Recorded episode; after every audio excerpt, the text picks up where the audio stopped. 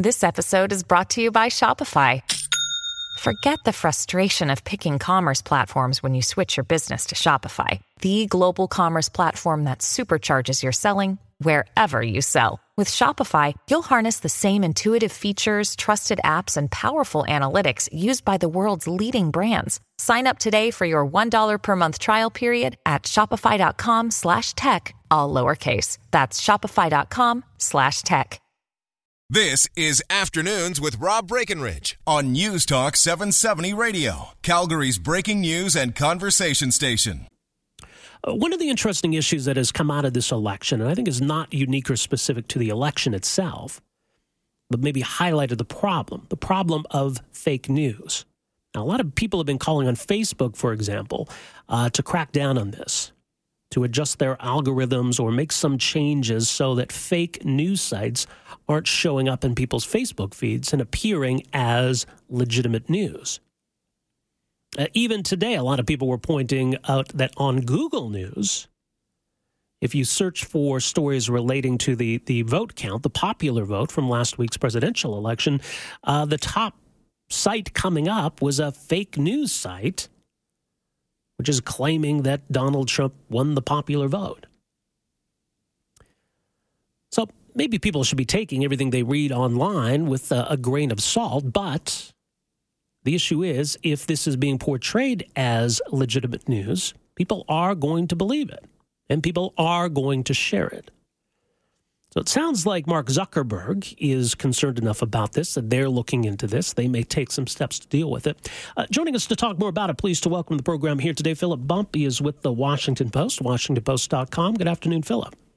Good afternoon. All right. Well, you wrote about this today and, and looking at uh, some of the issues that Google News has been dealing with. So this isn't something that's unique or specific to, to Facebook or, or Google.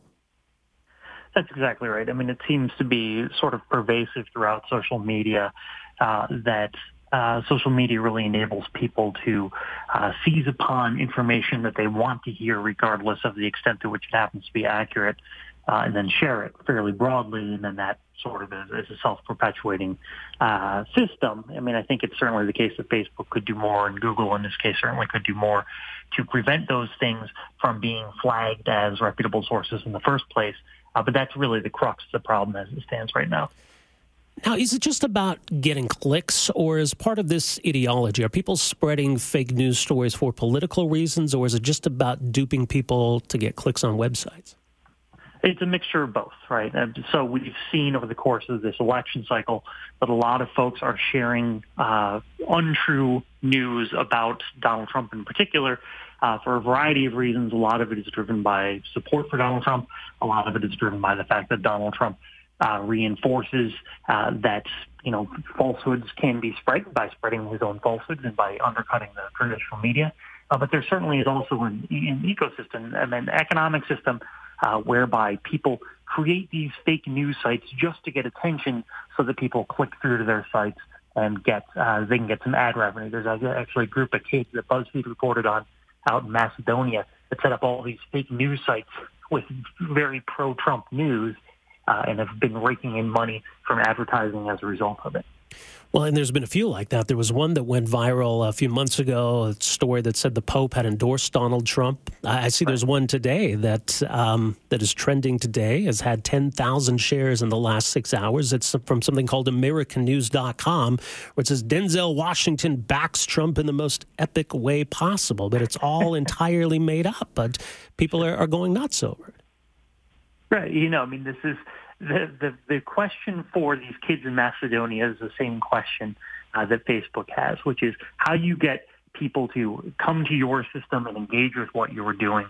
Uh, and, you know, Facebook is not intentionally spreading this bad news or this fake news, uh, but it's not really doing anything to prevent it. And one of the things that we saw over the course of the past year is that Facebook uh, had, used to have editors that would edit out you know, in the in the trending news topics and take things that were obviously fake out of the mix.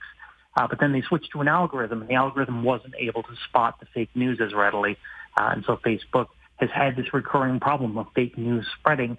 But again, you know, it's the same economic motivation. Facebook wants people to be engaged. They want people there. They want people clicking on stuff. And that in and of itself reinforces that people are going to be sharing fake, fake news it seems like there's a bit of a dilemma for Facebook because, you know, on the one hand, I, the user, if I want to link to something that I want to share and share with my friends, uh, I don't know that Facebook should take that away from me. And I think Facebook, you know, they've been criticized in the past for maybe being biased or downplaying conservative news or conservative websites. And you get the sense that they're still hesitant for, for those reasons.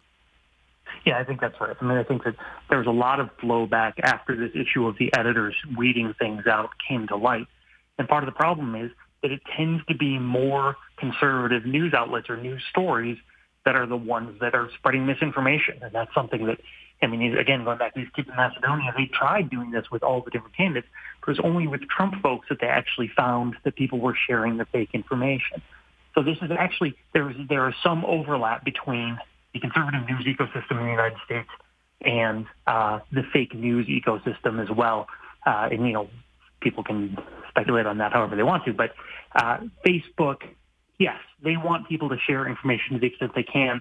The question really is the extent to which Facebook helps surface this stuff in the trending news thing on the side and just within people's own news feeds. Obviously, they have an algorithm that, that uh, determines what gets shown on people's homepages and should fake news be part of that is, is part of the question. Right. Well, and it's noted. I mean, Mark Zuckerberg has, has addressed this, and it sounds like they're they're going to attempt to to deal with it. Google News, on the other hand, uh, I mean, Google News is supposed to be there as you know to to aggregate actual news sites. So we would expect that something like, you know, today's example, this thing called 70 News, whatever that is, right. uh, how is that ending up in Google's algorithm? Well, part of the problem is that Google decided they wanted to expand outward the number of sources they use. It's not clear why the 70 News wound up in the mix, perhaps because it's based on WordPress, and so part of Google's algorithm rewards that. But, you know, it sort of, to some extent, goes back to the whole uh, question of is blogging journalism that we saw, you know, 10 years ago in, in, in the web uh, discussion. And Google's decided to err a little bit more on the side of people who run their own blogs can be counted as news sources. But the problem is that makes it easier for less well-vetted um, media outlets and or you know websites to actually get into the mix. And I think that's what we're seeing today. Well, there's concern because I mean I think it, it underscores the importance of, of actual journalism, uh, and I think there's a real fear if people are are skeptical or cynical uh, about the state of journalism that they're going to turn to so-called alternative news sites, uh, and and I think we can see the the potential harm of that. Yeah, no, I, I think that's probably true, and I, you know, I mean it's it's hard to say. I mean it's it's very hard to figure out how you create a system that can quietly promote information uh, that is from reputable news sources without sussing out what people consider a reputable news source as well, right? I mean, I work for the Washington Post. I'd like to think the Washington Post is a reputable news source.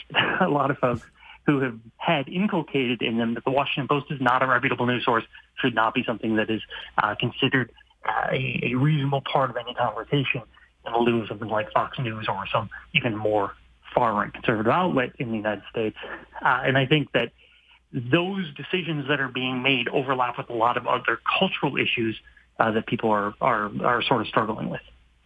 Well, and so in the meantime, uh, what advice would you have to people who are, are legitimately trying to discern between the, the phony and the real as, as they go through their Facebook feed or they go through Google News? Um, w- what steps can people take to double check what they're reading or avoid some of these these fake sites? Well, I think one thing obviously is if you've never heard of it before, uh, to be skeptical of it. I mean, there are a lot of websites out there now, uh, and you know, a lot of them people haven't really heard of. A lot of these fake news sites, though, are starting to adopt names that sound like actual uh, journalistic outlets. Like there's a, I think it was called the Denver Guardian. That was this fake thing that was purporting to be a newspaper in Denver. Uh, but if you've never heard of the Denver Guardian, if you have heard of the New York Times, I would err on the side of the New York Times, for example.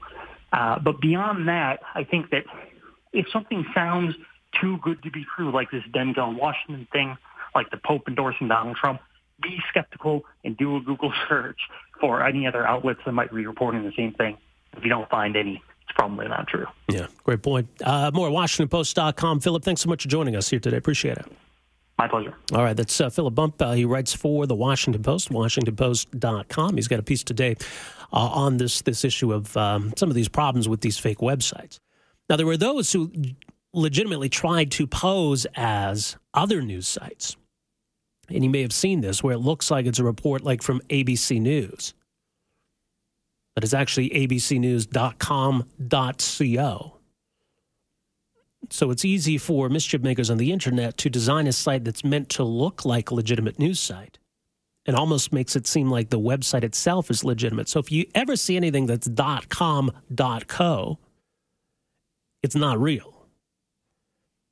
But I think the point he made is valid that, you know, unless a, a news agency or news outlet is claiming that they've got an exclusive, we've got the story, nobody else has it, it's going to be reported elsewhere.